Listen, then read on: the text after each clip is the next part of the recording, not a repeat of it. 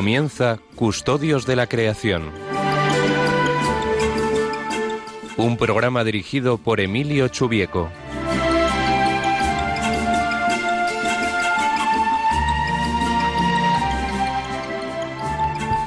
Buenas tardes, queridos oyentes. Una vez más, estamos en Custodios de la Creación. El programa de hoy lo vamos a dedicar a revisar algunos ejemplos de buenas prácticas ambientales en distintos ámbitos, así que espero que sea un poco más participativo que en otras ocasiones. Eh, y la segunda parte del programa, pues vamos principalmente a escucharos. Así que si tenéis algunos ejemplos concretos de vuestra vida que puedan servir a otras personas para mejorar esa la, actividad ambiental, la gestión ambiental en lo que se refiere pues a vuestra vida cotidiana, pues es un buen momento para contárnoslo. Eso será la segunda parte del programa. En la primera, como hacemos habitualmente, vamos a hacer un comentario del Evangelio del día en cierta clave ambiental, que es el enfoque del programa. Y después vamos a tener una entrevista con una persona que también es, es un buen ejemplo de lo que, de lo que queremos hoy centrar el programa, de, esas buenas prácticas, en este caso en una parroquia de Madrid. Antes vamos a introducir, eh, como siempre hacemos, con un pequeño complemento musical del programa, en este caso con una canción eh, de una cantante cubana, Liua María Eiva. Eh, hace años un amigo cubano me regaló un, CD de esta cantante que yo no conocía previamente y bueno, realmente, como veréis, es eh, bueno una canción, eh, un, conjunto de canciones que realmente nos hablan mucho de, la vida y, de, eh, y del agradecimiento por la vida. empezamos con una de ellas, antes que nazca el día. Antes que nazca el día, concédeme el intento desafiar el ángel que hay dentro de tu cuerpo antes que el nuevo día llore su nacimiento. Le llamaremos martes al acontecimiento antes que nazca el día y estallen los relojes el fin de la alegría. Concédeme el intento antes que nazca el día y vuelen los gorriones de la melancolía.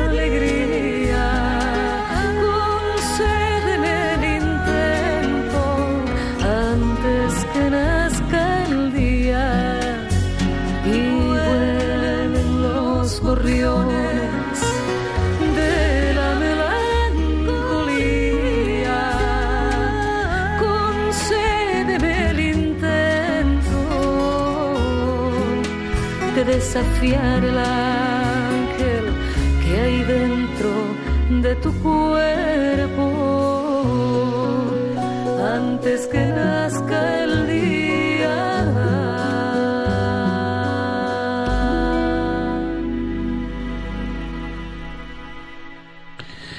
Buenas tardes de nuevo, queridos amigos. Decía al principio, el programa de hoy lo vamos a dedicar a revisar algunos ejemplos de, de, buenas prácticas ambientales que seguro que muchos de los oyentes están viviendo y estaría bien que compartieran con nosotros en la segunda parte del programa. En la primera, como hacemos habitualmente, vamos a comentar el Evangelio del día, que hoy eh, nos incluye un párrafo de, del Evangelio de San Mateo. En aquel tiempo, al llegar a la región de Cesarea de Filipo, Jesús preguntó a sus discípulos, ¿quién dice la gente que es el Hijo del Hombre? Ellos contestaron, unos que Juan Bautista, otros que Elías, otros que Jeremías o uno de los profetas. Él les preguntó, ¿y vosotros quién decís que soy yo? Simón Pedro tomó la palabra y dijo, Tú eres el Mesías, el Hijo de Dios vivo. Jesús le respondió, Dichoso tú, Simón, hijo de Jonás, porque eso no te lo ha revelado nadie de carne y hueso, sino mi Padre que está en el cielo. Ahora te digo yo, tú eres Pedro, y sobre esta piedra edificaré mi iglesia, y el poder del infierno no la derrotará. Te daré las llaves del reino de los cielos, lo que ates en la tierra quedará atado en el cielo, y lo que desates en la tierra quedará desatado en el cielo. Bueno, hoy, como sabemos, es la fiesta de la Cátedra de San Pedro, que es una ocasión estupenda para acordarnos de rezar por el Papa, por el Papa Francisco, por su persona, por sus intenciones. Como todo buen católico, queremos mucho al Papa, sea quien sea. Para nosotros, el Papa es, como decía Santa Catalina de Siena, el dulce Cristo en la tierra. Es, pues, a través del que el que nos llega pues lo que quiere el Señor para nosotros en cada momento. Por eso siempre lo que lo que el Papa dice, lo que el Papa escribe es para todos los católicos pues una ocasión de alegría ¿eh? Y de bueno y de intentar seguirle, secundar sus eh, sus iniciativas, sus intenciones. Y bueno, el Papa, como bien sabemos, eh, este Papa en concreto, aunque también los anteriores han hablado de la cuestión ambiental, pero este Papa lo ha dicho en muy diversas ocasiones y de manera pues muy explícita. Estamos muy cerca a la en Cuaresma, la iniciamos el próximo miércoles, miércoles de ceniza, y me gustaría subrayar precisamente como manifestación de ese cariño al Papa eh, la idea de la conversión ecológica, eh, que la, incluye de manera explícita el Papa en la Laudato Si, en la encíclica que nos envió hace casi cinco años. Hay muchas razones para un católico para tener compromisos ambientales, para mirar a la naturaleza como parte de la obra de Dios, de la creación, pero también una razón es secundar las intenciones del Papa. Aunque uno no lo viera muy claro por otras razones, esta ya solo sería para los católicos una razón muy poderosa, sin duda alguna porque el Papa nos está pidiendo que seamos más ejemplares con esta cuestión, que pongamos más cariño en la atención de las personas que nos rodean, de nuestros hermanos y también de las demás criaturas, que cuidemos a los demás y que cuidemos a la naturaleza. O sea que esa también es una buena razón para hacerlo, siguiendo la fiesta de hoy, porque al fin y al cabo todos vamos en la misma barca, la barca que conduce Pedro, como la que condució en su momento cuando el Señor iba con él por el mar de Tiberíades. Bien, como digo, eh, el día de hoy lo vamos a dedicar a revisar eh, algunos ejemplos que a todos nos pueden ayudar, nos pueden inspirar de cómo podemos concretar esa conversión ecológica en nuestras vidas, en las cosas que hacemos, en lo que comemos, lo que nos, cómo nos transportamos, las cosas que compramos o que no compramos, en nuestro tenor de vida, en definitiva.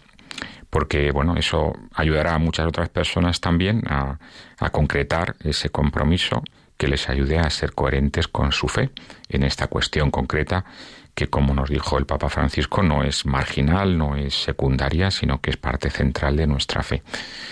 Después del, de, ese pequeño descanso que solemos hacer en mitad del programa, me gustaría compartir, o que compartáis, mejor dicho, vuestras experiencias con nosotros. Pero ahora vamos a iniciarla, esa, esa, ese repaso con, con una, un ejemplo de una buena experiencia de, una, de un grupo que lleva tiempo trabajando en, en estas cuestiones, en concreto en una parroquia de Madrid que se llama Las Rosas. Y para eso hemos invitado a, a, una de las personas que es más activa en esta, en esta actividad, eh, Miguel Ángel García. Él es doctor en medicina por la Universidad Autónoma, máster en bioética y derecho y bachiller en teología. Está casado, tiene dos hijos y actualmente es miembro del grupo de sensibilización ecosocial de la parroquia de las Rosas, de lo que vamos a hablar principalmente con él, y también es miembro de la Comisión Diocesana de Ecología Integral. No sé si estás por ahí, Miguel Ángel, ya. Sí, sí, aquí estoy. Ah, qué bien. Muchísimas gracias, en primer lugar, por estar con nosotros en el día de hoy. Sé que tienes alguna festividad familiar.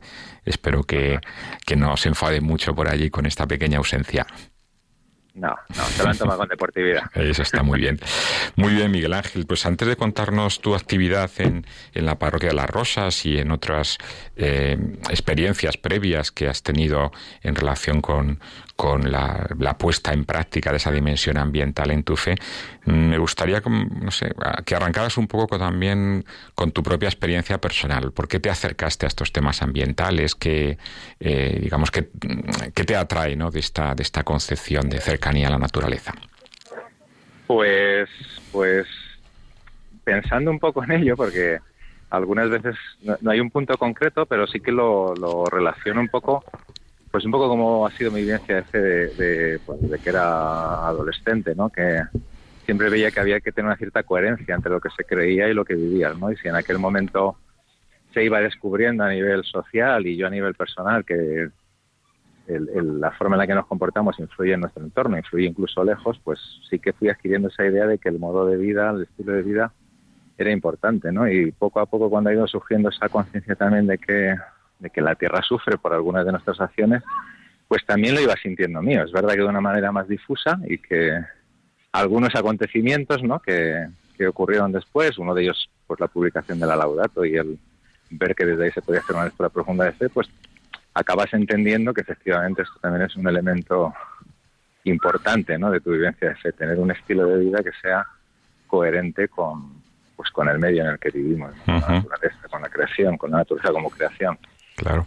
Ha sido un poco ese camino largo, ¿no? Difícil de definir, pero que, sí que lo identificaría así. Claro.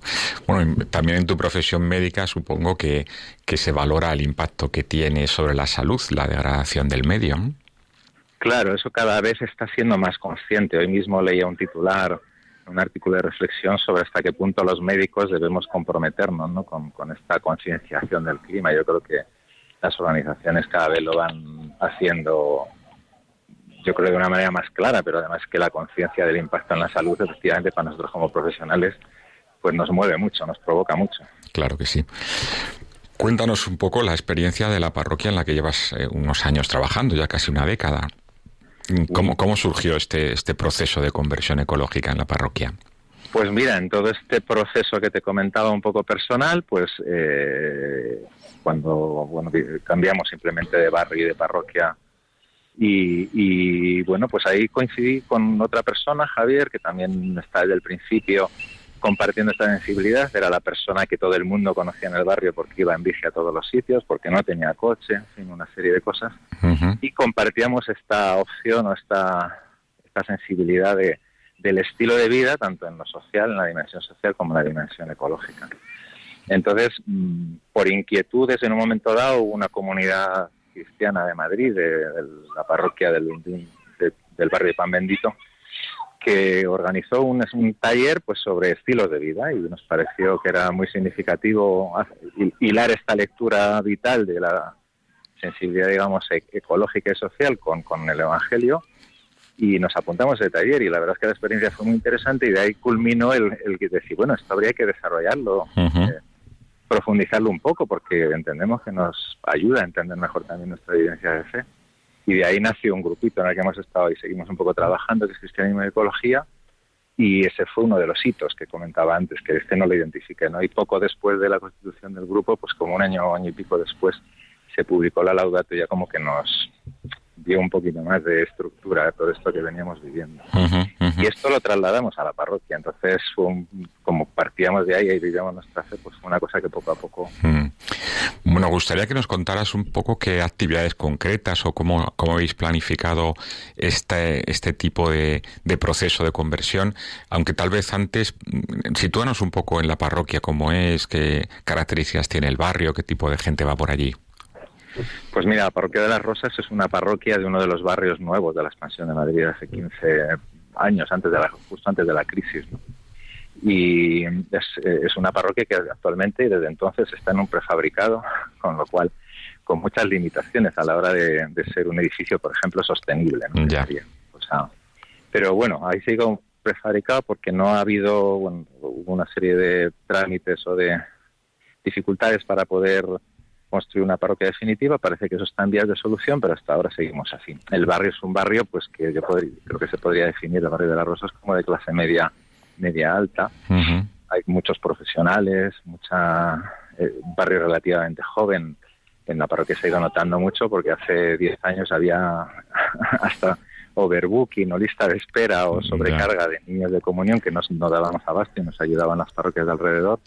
Y ahora lo que hay es, todo ese pico de edad se va desplazando pues hacia los 17, 18, 20 años y sus padres pues vamos teniendo 50, 55. es un poco el tipo de...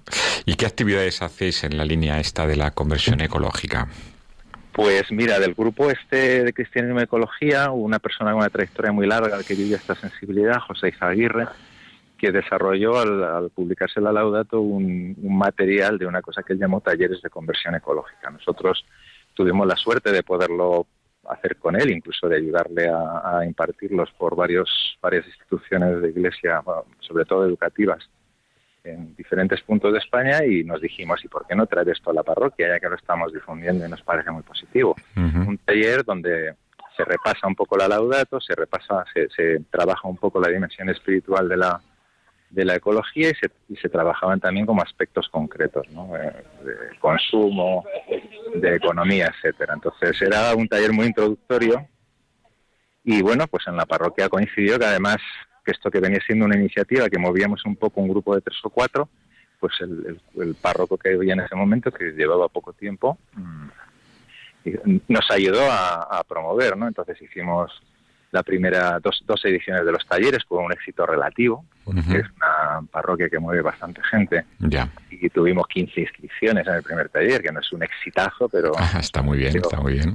para comenzar, y además nos reforzó, porque te encontramos con sensibilidades ahí, gente que te sirve un poco de apoyo.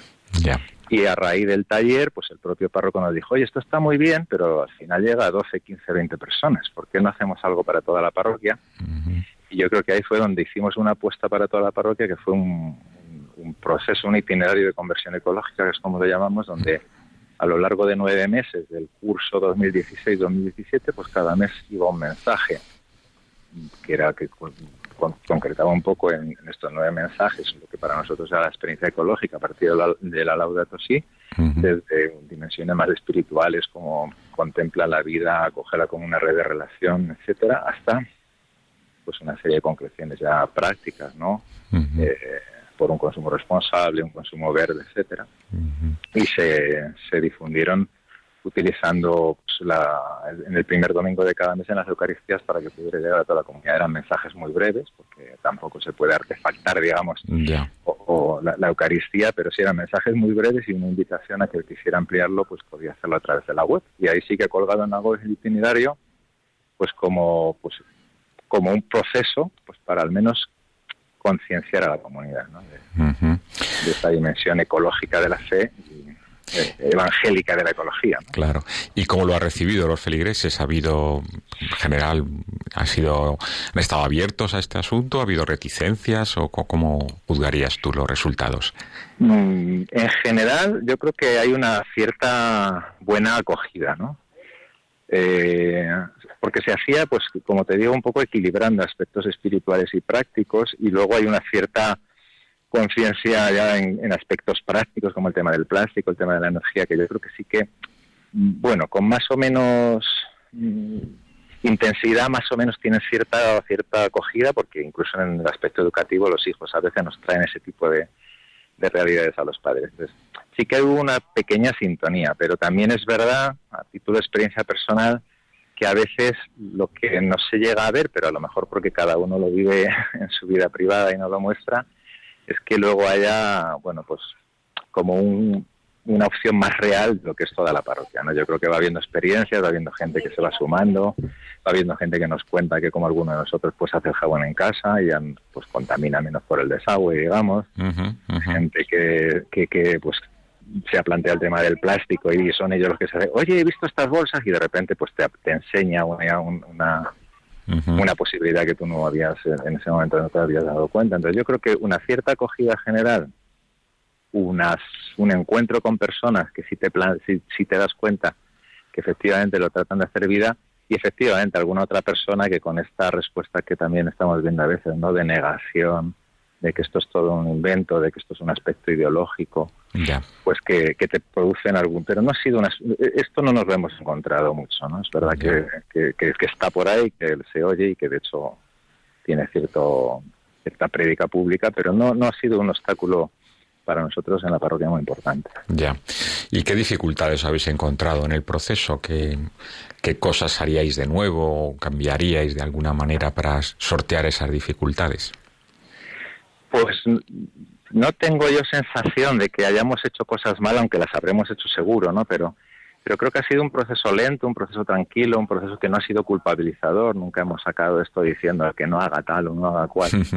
Porque yo creo que, bueno, aquí yo, yo tiro de, la experiencia como médico y, bueno, pues algunos hábitos como el del tabaco y como el de las drogas, pues, pues ha sido más que claro que el mejor tratamiento no era culpabilizar, sino al contrario, motivar, y estar pronto a acoger cualquier, cualquier iniciativa de cambio. ¿no? Y entonces ese ha sido un poco el mensaje que yo creo que hemos ido consiguiendo transmitir. Esto es una propuesta, una propuesta no solo para ser más sostenible naturalmente, sino para tener una vida en consonancia con el espíritu del Evangelio, que es un espíritu de austeridad, de responsabilidad, de compromiso. Y yo creo que desde ahí pues no ha habido mucha... Y por eso te decía que cambiar, cambiar, no sé si cambiaríamos. Si nos frustra un poco, pues que a veces nos gustaría que hubiera más una conciencia mayor, ¿no? En algún momento algún acto que se prepara, eh, pues parece que quisieras que picara más gente, pero luego por otro lado, pues cuando se presenta una iniciativa concreta que un año hicimos, ¿no? De cambiamos el sistema de una carrera solidaria en el que como en toda carrera se les solía dar a los a los corredores una botella de, agua de plástico. Sí. Lo, lo, cambiamos por un autoservicio a partir de dos garrafas grandes que llenamos de la parroquia y, que la, y que los participantes lo, lo, recibieron muy bien. O sea que nos movemos un poco en esa, a veces, frustración, pero, pero habría que ver qué parte del problema es nuestro, que quisiéramos que la cosa fuera más rápida. ¿no? Sí. Y a veces, pues esto de, de satisfacción de que la gente dan cuentas en sintonía. ¿no? Está claro, está claro. Y así, consejos prácticos que daría esto una parroquia para que empiece eh, a, caminar este, por esa ruta. Pues hay pequeñas cosas que, que te hacen. Yo a veces que nos han preguntado mucho del inicio, eh, varios de nosotros comentamos, aquí lo bueno es el proceso, no es el, ir paso a paso, porque cada paso te lleva algo más. ¿no? Entonces, comenzar primero sabiendo que se pueden mejorar lo que hay. Quizás, como decir los técnicos más en el tema de la sostenibilidad, hacer un análisis de lo que hay o al menos tener una sensación de dónde estamos y, y dar un pequeño pasito. ¿no? En, en, la parroquia, pequeños pasitos pues fueron este itinerario de conversión ecológica, pero también la, el inicio de un huerto donde nos, juntaba, nos juntamos con gente que no conocíamos o que conocíamos menos de la propia parroquia, de distintas edades, que se animó a participar. Uh -huh. El gesto de cambiar la energía de la parroquia, que, que hace dos años ya la, la, pasamos a energía verde de una cooperativa. Muy bien. Y todo esto te va haciendo sentir pues que efectivamente pequeños pasos son posibles y que en esta dinámica lo que se trata es de abrir esta dinámica yo animaría a esto, a no hacerse un mundo y decir, uh, lo que hay que hacer, sino pequeños pasitos que no sean fáciles. Claro, y luego también apoyarse en, en, los laicos, ¿no? Porque los sacerdotes no tienen por qué saber estas cuestiones, pero es importante también que conectar sí. con personas que tengan otra otra formación y otra sensibilidad y que también tiren el carro en este sentido, ¿no? Claro, ¿no? Además, ahora que acaba de ser el, el, el, Congreso de Laicos, sí que es un momento, un, una como funcionó, que nadie diseñó esto, sino que nos fue surgiendo. Fue una iniciativa de varios laicos que estábamos ahí, que, que captamos esto, que tuvimos la oportunidad de poderlo desarrollar. Y fue después cuando el propio sacerdote dijo, esto creo que hay que desarrollarlo más, vamos a... Y fue que nos pidió el itinerario de conversión, ¿no? Y ahora nos va a veces animando a dar pasos y siempre ha estado dispuesto. Es decir, que es justo un, un, ejemplo de una iniciativa que no fue sacerdotal, que fue laical, pero que avanza porque hay una colaboración y entendimiento profundo entre, entre los laicos que estamos en la comisión con el cura, que precisamente el párroco de la parroquia fue el que dijo, ¿y por qué no le damos un poco de forma más formal? ¿no? En vez de no, no, somos tres que nos juntamos, sino vamos a asumir de alguna manera la responsabilidad de dinamizar esto en la parroquia. ¿no? O una clara colaboración entre sacerdote y laicos. -huh. ¿Y qué metas tenéis así a corto plazo? Pues eh, nos gustaría poder hacer un edificio más sostenible, pero esto ya se está trabajando de cara al proyecto, al proyecto de, de, construcción, claro. ¿no? Ahí ya con los arquitectos se tiene claro y aparte parece que hay una serie de exigencias del ayuntamiento a la hora de, de poder construir que también van a beneficiar esa, digamos, esa, esa parte más arquitectónica. Luego nos gustaría seguir trabajando del tema de la, de la conciencia con pequeños detalles, ¿no? Estamos ahí viendo si lanzarnos a hacer una campaña con el tema del plástico en los comercios del barrio. Va a haber una cierta presencia del, grupo de concienciación con estos temas en, en, una jornada de puertas abiertas que el párroco está muy ilusionado en que en hacer en el próximo mes de abril. Y bueno, pues son esos pequeños pasos más que metas. Vamos a seguir trabajando poniendo granitos de arena sin, sí, o sea, con pequeñas, o sea, sin grandes pretensiones para no frustrarse, que eso luego duele. claro. pero sí para mantener el proceso vivo, ¿no? De, de concienciación, ¿no? que. Y luego cuidando mucho también, porque como muy bien dices en la guía de la que eres autor y promotor, ¿no? que esto no es solo un tema de, de bombilla, ¿no? bombillas que ya estamos poniendo en la parroquia, ver cómo quitar los, los plásticos de un solo uso en las celebraciones, sino que también es un tema de concienciación, de conversión y por lo tanto un tema con una dimensión pastoral que también hay que cuidar. Claro. Y bueno, pues ahí andamos. Ahí andamos, eso está muy bien. Bueno, antes decías que aunque la acogida general había sido buena, pues también había algunas reticencias. ¿Qué, qué reflexiones te vienen en la cabeza para las personas que nos están oyendo eh, sobre eh, las razones de fondo para que un creyente tenga un compromiso más hondo con los temas ambientales? Eh, bueno, por un lado, y, bueno, perdóname que te ponga a ti como ejemplo, porque más de una vez ha sido tú el que has sacado el tema, pues toda esta teología de la creación que, que, a veces no acabamos de tenerla presente, ¿no? Que aparece muy claro, por ejemplo, en todo el Antiguo Testamento, esa conciencia de que, de que la propia creación en sí es una realidad que nos muestra Dios, ¿no? Pues yo creo que en primer lugar recuperar esa conciencia, o darnos cuenta que la creación es una expresión de Dios, ¿no? Que hay teología de la creación junto a teología de la salvación, ¿no? Y desde ahí abrir un camino donde seamos capaces de integrarlo, de hacer una relectura que haga posible actualizar todo este diálogo ¿no? entre creación y salvación. A nivel de, de, más de calle o más fácilmente comprensible esto, ¿no? que nos vayamos dando cuenta que la naturaleza como tal, como don de Dios, pues es una una buena fuente para, para abrirnos de una manera renovada pues, a ese Dios y a, y a estilos de vida que sean amigables, ¿no? O hasta fraternos, en la pura, ¿no? Claro, Como decía San Francisco Asís con la naturaleza.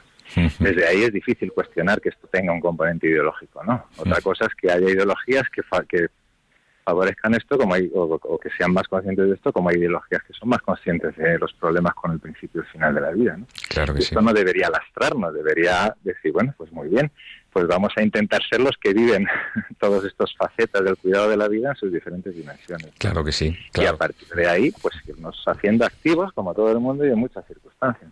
A, cuidar un poco mejor pues también nuestro entorno, aparte de la gente que vive en él. ¿no? Muy bien, así es la cosa. Bueno, tenemos eh, la ocasión cercana, que es la cuaresma, que empieza el miércoles, y ahí seguro que nos podemos plantear también algunas metas en esta dimensión, ¿no te parece? Sí, una dimensión profundamente cristiana que es la conversión, vamos, que es una palabra que tampoco nos puede sonar a ideológica, sino que es profundamente creyente, ¿no? Sin duda, sin duda.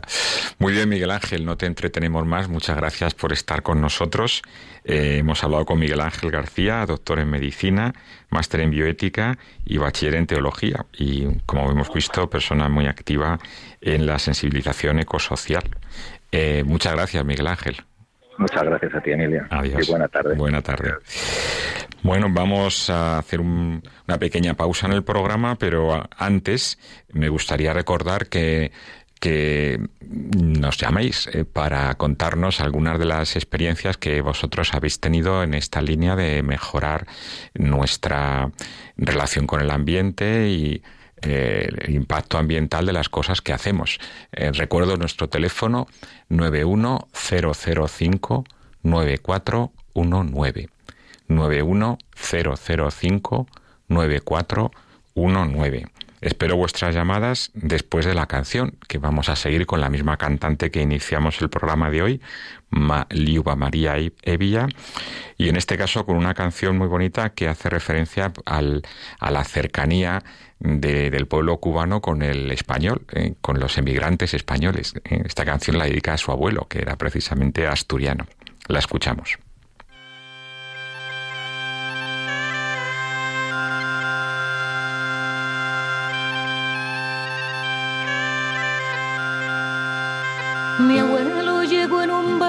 Pero se trajo la luna dibujada en un pañuelo que un día colgó en mi cuna.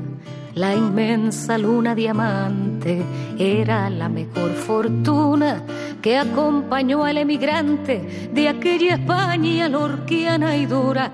Cantaba con ese acento que tanto lo distinguía risueño me revelaba la copla que así decía, niña nunca te enamores, si hay luna cuarto menguante, que puede robarte el sueño un asturiano emigrante.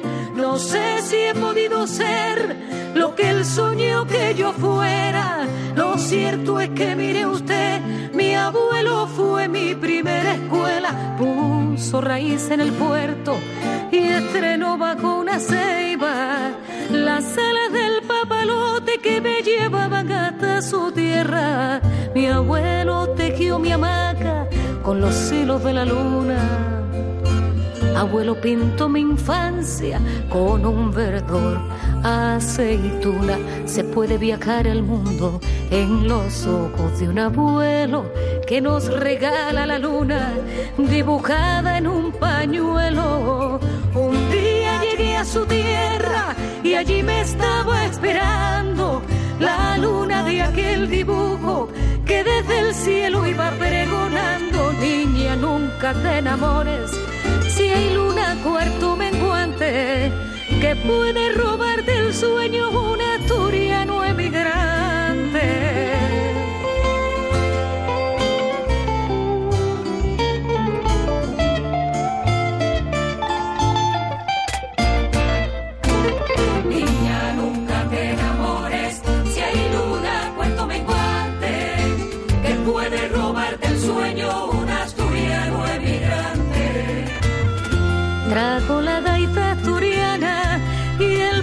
Paso doble elegante, pero se quedó conmigo entonando de donde son los cantantes. nunca te enamores, si hay luna, cuento menguante, que puede robarte el sueño un asturiano emigrante. Abuelo te quiero mi hamaca con los hilos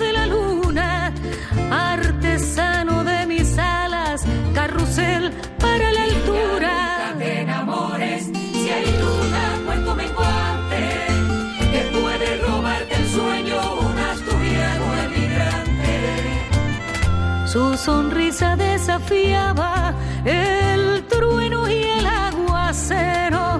Cuánta ternura cabía bajo las alas de su sombrero. Nunca te enamores,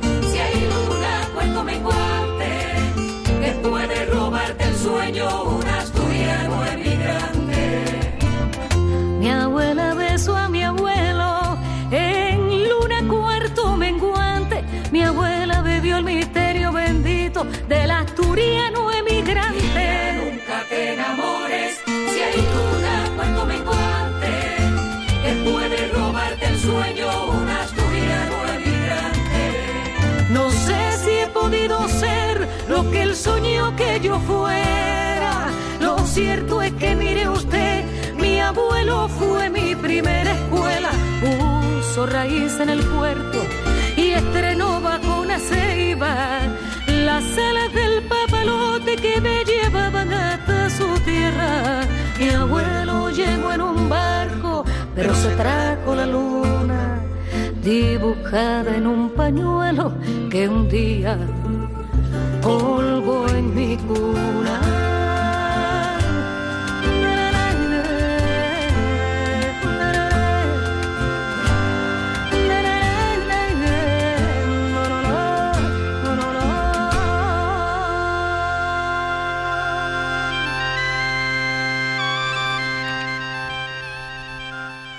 Buenas tardes, queridos oyentes. Seguimos con el programa. Como decía en esta segunda parte, vamos a, escuchar algunas de las iniciativas que los oyentes estáis realizando en esta línea de la conversión ecológica, de que nuestro eh, consumo, nuestra comida, nuestro transporte tenga el menor impacto ambiental posible.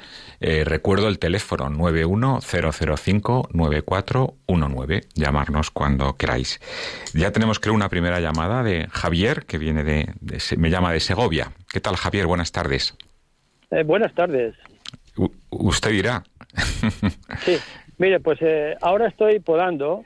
Ah, qué bien. Escuchando la radio, como siempre, con Radio María, que me hace mucha compañía. Sí. Pero, y mi, yo tengo los viñedos, lo poco que tengo, muy poquito, pero lo tengo en ecológico. Ah, qué bien. Y, y cuando he visto ahora mismo un tractor que estaba tirando el herbicida en ellos, digo, vaya, tiene que haber alguien que no entienda de que lo mejor para la mente y para el, el campo es eh, cultivarle de forma natural. Uh -huh. Porque eso, yo tengo una experiencia muy bonita en los cuales yo por las mañanas cuando vengo, pues veo relevotor de los pájaros por aquí y, y, da gusto ver verles cómo disfrutan. También aquí cuando las, las mariquitas, que son una de las una de las animales que cuidan luego de los de las viñas, claro. que comen los pulgones, sí. pues yo las respeto muchísimo. Me pongo, pero muy contento, muy contento de, de verlas. ¿En qué pueblo está usted viviendo? Es un pueblecito que se llama Nieva, de Segovia. Ah, qué bien. ¿En qué zona está? Es la parte de, de viñedos de dirección de Segovia hacia, hacia Arévalo, a 30 kilómetros. Ah, muy bien, muy bien. Eh, pero que es precioso el poder vivir. Llegas cansado a casa, claro. Sí, sí, sí. Pero sí. lo que te refortalece, lo que te ayuda para poder eh, seguir adelante y cultivarlo así, uh -huh. eh, muchísimo más lo que nos da a nosotros. Claro que sí. ¿Y cómo, cómo hace el cultivo ecológico? ¿Cómo, cómo lo consigue? Pues es muy fácil. Hay, moment, hay maneras de hacerlo y de todas las, en todos los productos del campo se pueden poner en ecología. Sí. Tanto de conejos como puede ser incluso abejas, uh -huh. como terminamos con viñedos, ¿no? Sí. Cebada, trigo. Existe un organismo que es el que se supervisa uh -huh. todo, la, y, y todo lo que se hace en los viñedos o en, los, en el campo uh -huh. y certifica de que es ecológico. Y de esa manera se puede vender el producto como ecológico. Claro que Pero sí. Es el CAECIL, lo que es el CAECIL, de un organismo eh, que no sé si es privado o de la Mm. Junta de Castilla y León, Ujú. pero que es el que supervisa, lleva, tenemos que llevar todo en regla, productos, eh, Mm. eh, labores y todo eso relacionado para que sea una cosa eh, ¿Y, y cómo, cómo fertiliza usted y cómo consigue librarse de las, de las plagas? Sí, eso es una de las cosas que yo creo que no está muy bien eh, informado, porque eh, de una forma natural se puede combatir toda la clase. de. Eh, tenemos el azufre, por ejemplo, en los viñedos, ¿no? Y para muchos cultivos que eh, pueden controlar la araña roja, los pulgones, Sí. el oidio, eh, lo que más, lo que más eh, es probable que ocurra en, en esta en estas plantas. en estas. Y luego hay productos biológicos, eh, como pueden ser eh, o moscas que les encuentran o, o productos que están expresamente certificados como ecológicos, que así lo hace. Hay un libro y, Ujú. y toda la, comunidad europea se encarga de que todos esos productos estén reglados. Y existe un, un control importante. Y después en el vino, eh, todo pasa de la uva al vino, por ejemplo, que yo más conozco, ¿no? Claro. Lo controlan y lo llevan a la, a la práctica para que sea un vino que salga luego al mercado, pero que muy bien controlado. Claro. ¿Y lo comercializa usted bien? ¿Tiene eh, alguna Yo- empresa que se lo distribuye o cómo, cómo hace usted para...? Sí. Yo solamente lo vendo en uva, de, a uva, la Sí. uva. Entonces hay eh, bodegas que se encargan de, de tener, de hacer la- el vino en ecológico. Ah, qué bien. Eh. Y otras que son y mixtas, tanto ecológico como eh, normal, convencional. Muy bien. Todo eso implica que se pueda hacer eh, un seguimiento de todo el producto, desde que empieza a brotar, como ahora mismo estamos podando, hasta que se vende la uva en el mes de septiembre-octubre. Claro. Todo va relacionado con un control de este tipo de, de este organismo, del CACIF. ¿Y lleva usted mucho tiempo haciendo esto? Pues toda mi vida. ¿Ah, lo sí? que pasa es que me he dedicado a otras cosas Sí. y esto lo tenía como hobby para estar los sábados, Ajá. como les digo, Ya. en compañía de María, que eh, que me ayuda mucho a mi formación, a mi manera de, de ver las cosas Sí. en mi vida personal y con relación con los demás. Y además eh, mato mi gusanillo porque yo na- en el campo- nací en el campo y vivo no del campo, sino eh, disfrutando con el campo. Claro que sí, Eh, eso está muy bien. ¿Ya ha, ha recibido algunos cursos de formación o ya eh, era experiencia suya el, el trabajar de esta forma? Sí, cuando uno nace en el campo y, y vive con unos padres que te han criado en el campo, pues eh, es una manera muy fácil de, de seguir, de tenerlo, en la- como se dice, en la sangre, es la genética.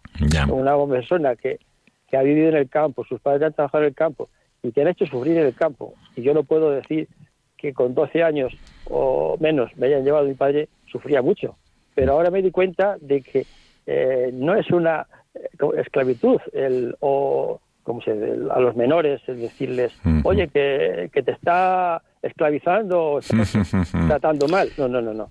Ya. Mis padres yo tengo que darle gracias porque me han enseñado a vivir, a vivir y a disfrutar de, de la vida trabajando. Claro, No es ninguna explotación. claro que sí, una cercanía a la naturaleza, eso es muy formativo, sin duda, ¿no? Crea muchas virtudes. Sí, sí. Y luego tener, sobre todo, pasear por el campo. Eh, pararte un ratillo, ver eh, eh, los pájaros que vuelan, cómo sobrevuelan, eh, el canto de, por las mañanas de los jilgueros, o las, o las, eh, en, las chin- ¿cómo se llama? Bueno, en los pinares, Sí, eh, las, las cigarras. Bueno, pues es que es maravilloso el Claro sí. contemplarlo. muy bien, muchis- muchísimas gracias Javier por su llamada, que siga disfrutando del campo. Igualmente vosotros sigáis adelante con este buen programa que eh, hace que nosotros nos sintamos muy a gusto y los demás tienen que sentirse porque nosotros eh, podemos enseñar solamente cosas que es buena para nosotros. Claro que sí. Que los demás lo entiendan como, como crean conveniente. Claro, Muy bien.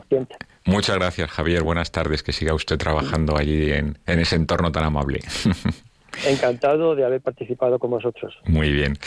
Bueno, continuamos con esa, con esas ideas que decíamos que de buenas prácticas, de, de cosas que nuestros oyentes llevan tiempo haciendo y que seguro que, que a todos nos pueden ayudar. Recuerdo el teléfono 91005-9419. Decíamos antes que estamos a punto de iniciar la cuaresma. La cuaresma es un tiempo de conversión que, que la Iglesia todos los años nos brinda y que tiene muchas dimensiones. Una de ellas, naturalmente, es también, o puede ser también esa dimensión ecológica.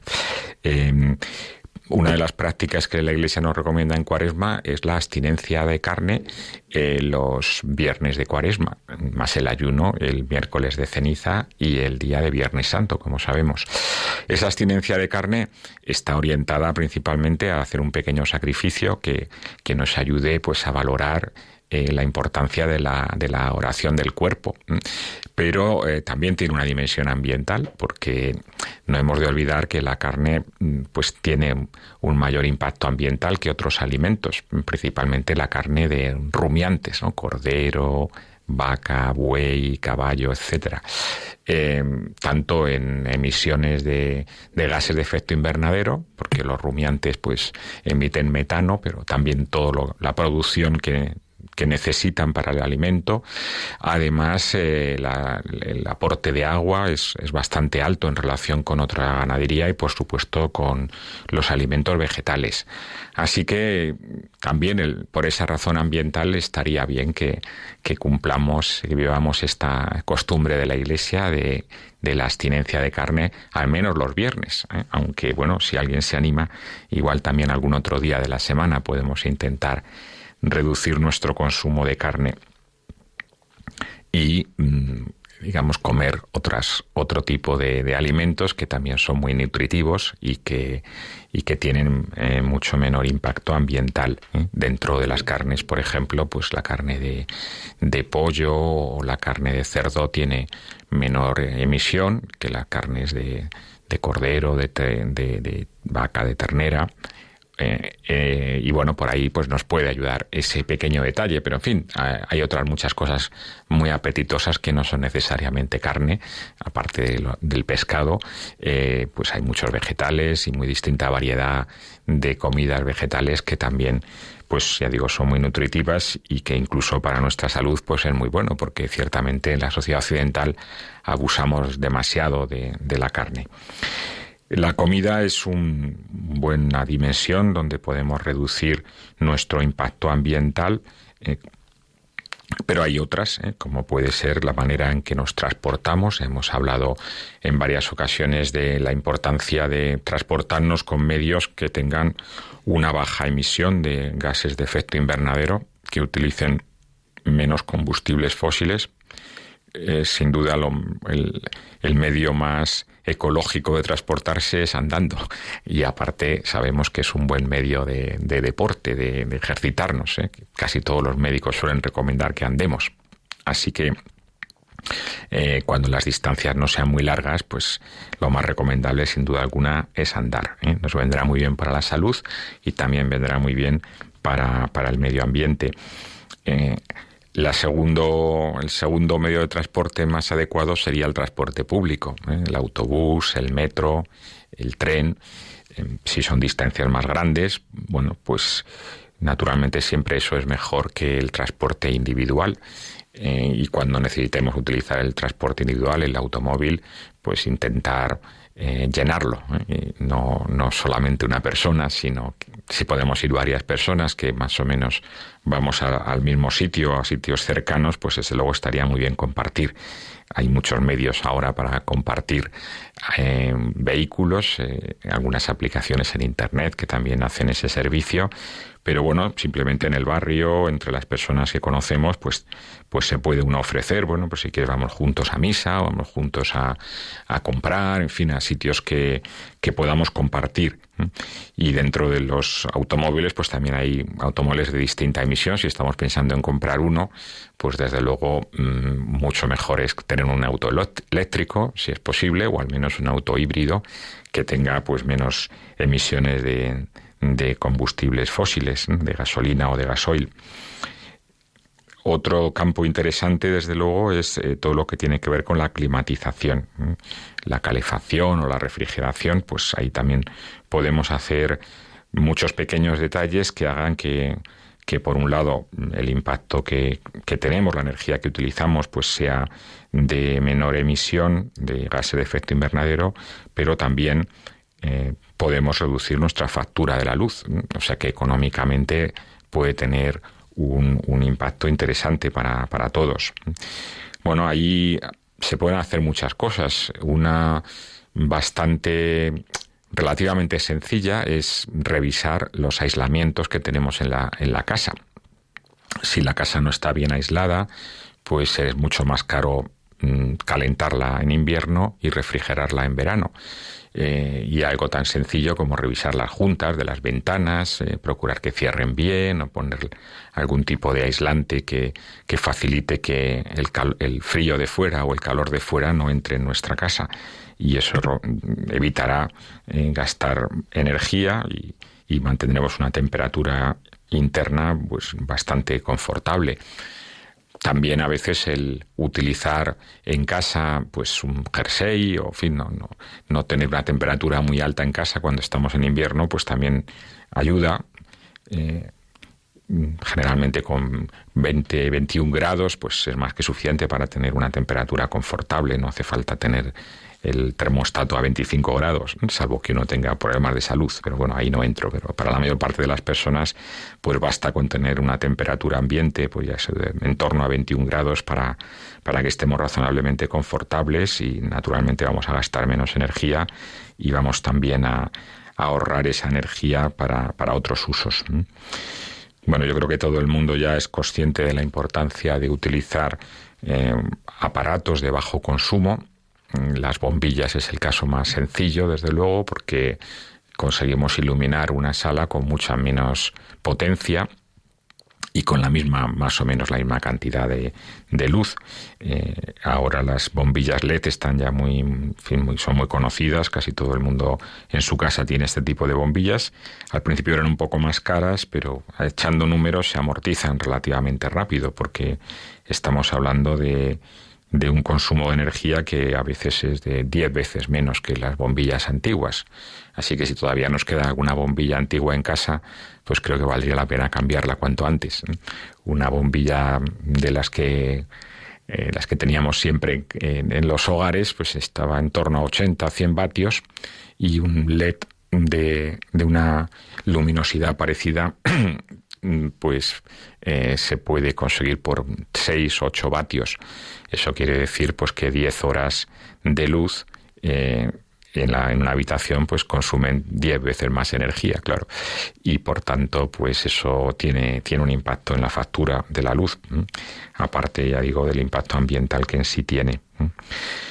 Eh, antes en la entrevista ha salido la cuestión de los plásticos. Yo creo que cada vez somos más conscientes de la necesidad de reducir el plástico porque es un, material muy difícil de reciclar. De hecho, pues al ser un material eh, químico eh, no biodegradable, pues tiene muchos impactos de muy diverso tipo. Aquí en España yo creo que somos un poco más cuidadosos que en otros países, pero bueno, todavía hay muchos lugares donde se tiran a cualquier sitio, los vertederos no están muy controlados y bueno, lo mejor desde luego es dejar de utilizarlos. Una manera de dejar de utilizarlos es eh, llevar nuestra propia bolsa al mercado, e intentar comprar cosas a granel en lugar de envasadas. Eh, hay una a veces demasiados envases que son, me parece, mm, innecesarios. Eh, y bueno, pues si podemos evitar eso, pues mucho mejor. Incluso cuando a la hora de elegir entre un producto u otro, pues elegir aquel que tenga menos superficie de plástico, menos láminas de plástico, porque eso pues, no, no ayuda nada naturalmente al ambiente y más bien mm, lo contrario todo lo que tiene que ver con el reciclaje, con, con sobre todo el material un poco más mm, dañino, como pueden ser los aceites o, material informático, pues eh, hacer el sacrificio de llevarlo a un punto limpio, pues ayudará, nos ayudará también a, a que ese material pues pueda ponerse a disposición, se pueda reutilizar en algunos casos y bueno, al menos el impacto posible que tiene esos residuos pues se reduzca bastante. Bueno, es un conjunto de cosas que, que nos ayudan en esa línea, son pequeños sacrificios, pero bueno, estamos, como decía antes, en periodo de conversión, conversión de la cuaresma, que tiene muchas manifestaciones, una de ellas es la conversión ecológica, la conversión de, de nuestra vida hacia una forma más frugal, más, eh, también más concienciada, más cuidadosa con el medio. Aquí terminamos el programa de hoy. Eh, dedicaremos el próximo seguramente a hablar de la exhortación apostólica del Papa Francisco sobre la Amazonia, que tiene eh, un capítulo completo dedicado a la cuestión ambiental. Eh, muchas gracias por estar con nosotros un sábado más. Espero que les haya resultado interesante el programa. Hemos estado para recopilar un poco. Recuerdo que hemos tratado sobre buenas prácticas eh, ambientales y como un ejemplo de ellas hemos conversado con Miguel Ángel García, doctor en medicina, máster en bioética y eh, persona que tiene mucha trayectoria y gran actividad en una parroquia de Madrid que es bastante emblemática en el cuidado del ambiente, la parroquia de las Rosas. Como digo, eh, acabo aquí el programa, les animo a todos a que sean custodios de la creación durante este periodo de cuaresma con pequeños compromisos concretos que vayan en la línea de reducir nuestra, nuestra huella ambiental. Muchas gracias de nuevo y espero estar con todos vosotros el mes próximo en Custodios de la Creación.